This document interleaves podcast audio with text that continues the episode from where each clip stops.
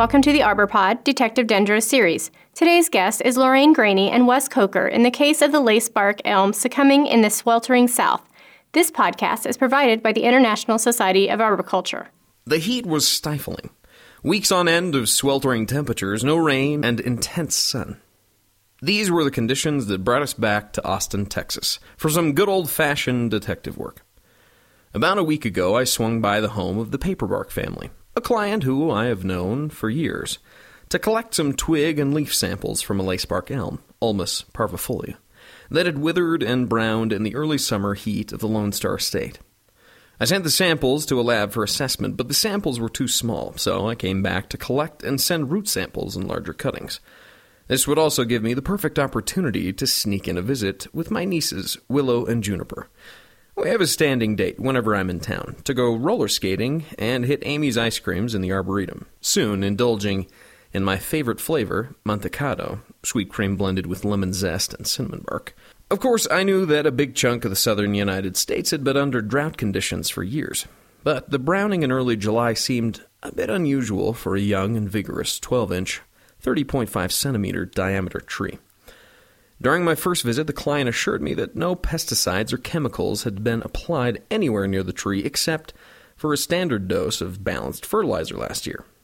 My well honed sleuthing skills indicated that the ground was moist at the time of the initial inspection. A simple soil sample showed that the clay had a pH of 8.4. I also located a whitish growth on the soil near the tree that could have been a slime mold, but there was no way to be sure without a lab test. Codit's aerial inspection showed no evidence of fungal, twig, leaf pathogens or arthropod pests, and he confirmed my guess that the twigs were still alive and pliable. But what a difference a week makes! As I turned down the paperbark's driveway with my roller skates clattering in the bed of the truck, the dramatic decline of the elm dropped my jaw.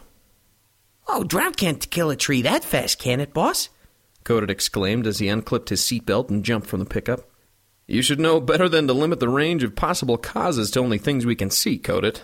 Drought severely stresses trees, often opening the door to other causes of decline and death.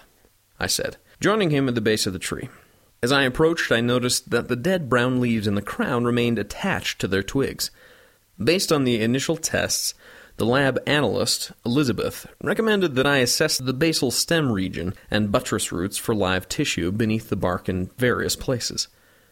She also suggested I locate any underground utilities in the area and gauge the possibility of leaks that could have affected the roots. But with all that said, I could tell right away that underground utility lines would be nowhere near the tree, since it was located diagonally behind the house, with water, gas, and electricity all entering the property from the street side. With a sharp, sterilized knife, I wedged and turned the bark, confirming that the tree's vascular system was still in good shape. I turned to Codit What's your assessment of the other trees in the area? Well, they all look to be surviving this drought a lot better than this elm. That fungal mat beneath the crepe myrtle, Lagerstroemia indica, doesn't seem to be affecting that tree. Codit arched an eyebrow. Why is it that during this drought the ground is so wet? I stooped to check the soil moisture and noted it was about the same as during our last visit, which was to say moist but not saturated. I attribute that to the homeowners manually watering the tree, thinking, as you do, that drought is the likely cause of this decline.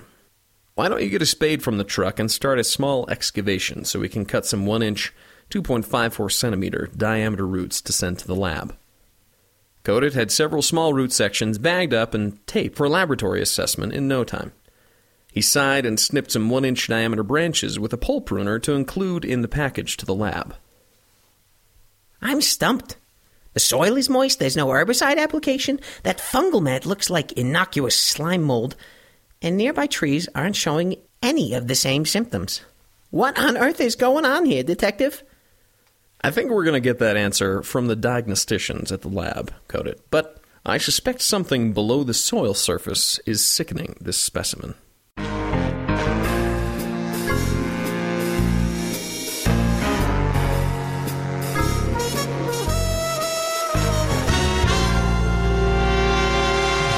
Just a few days later, I received word from Elizabeth, and the results were conclusive. Cotton root rot disease, caused by the fungus Phymatotrichopsis omnivora. Elizabeth confirmed that the thick batter texture fungal mat Codit and I observed under the elm and crepe myrtle could be produced by P. omnivora, but warned that field observations of this fungus's growth could not be used for definitive diagnosis. She explained that this fungus often does not produce visible spore mats, which makes lab diagnosis critical in identifying the scary sickness. My further research into the disease verified that late spring, summer, and early autumn are times when the fungus causes rapid wilting and quick death in susceptible hosts, including the lacebark elm. The fungus does not proliferate through airborne spores, but instead through dense underground collections of hyphae, spreading at depths of up to 12 feet, 3.7 meters. These hyphal strands can infect healthy roots of nearby plants or form into specialized structures called sclerotia which can survive or live in the soil for extended periods. Codit wasn't pleased when I broke the news. So, what are we supposed to do? He said, pouting. There aren't many options available for treatment of cotton root rot disease, I explained. The best option is to plant trees and shrubs that aren't susceptible to the disease, as there are no methods for ridding the soil of the disease causing fungus. Why doesn't the crepe myrtle show symptoms since the fungal mat was right over its root zone? Some trees are more susceptible to the disease than others, and I couldn't find anything in my research about a crepe myrtle's defenses. Besides, we don't know if that fungal mat was slime mold or related to this fungus. I did come across one treatment method that might suppress the fungus, I said. Codit seized the optimistic tone in my voice, and his face shifted from dejection to excitement in a flash. What? What is it?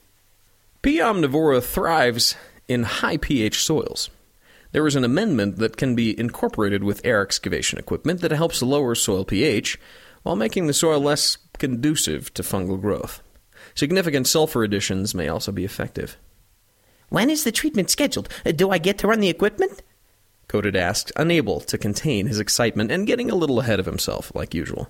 Slow down there, buddy, I said, calming down my protege. The homeowners have yet to agree to the treatments, as they may have no effect on a tree that is already in such steep decline. I will, however, present them with the options, noting that treatments may help keep the fungus from infecting other susceptible plants nearby. I patted Codit on the shoulder and gave a reassuring nod. Now, how about I drop you off at Barton Springs for a swim on my way to pick up Willow and Juniper? A little sunset backstroke might uh, be just the thing to soothe your nerves. Sounds good, boss. We hope you enjoyed this episode of the ArborPod Detective Dendro series. You can earn CEUs for these podcasts. Just log in at the ISA store, click on online CEU quizzes, and find the Detective Dendro quizzes. Stay tuned for the next ones. This podcast is provided by the International Society of Arboriculture.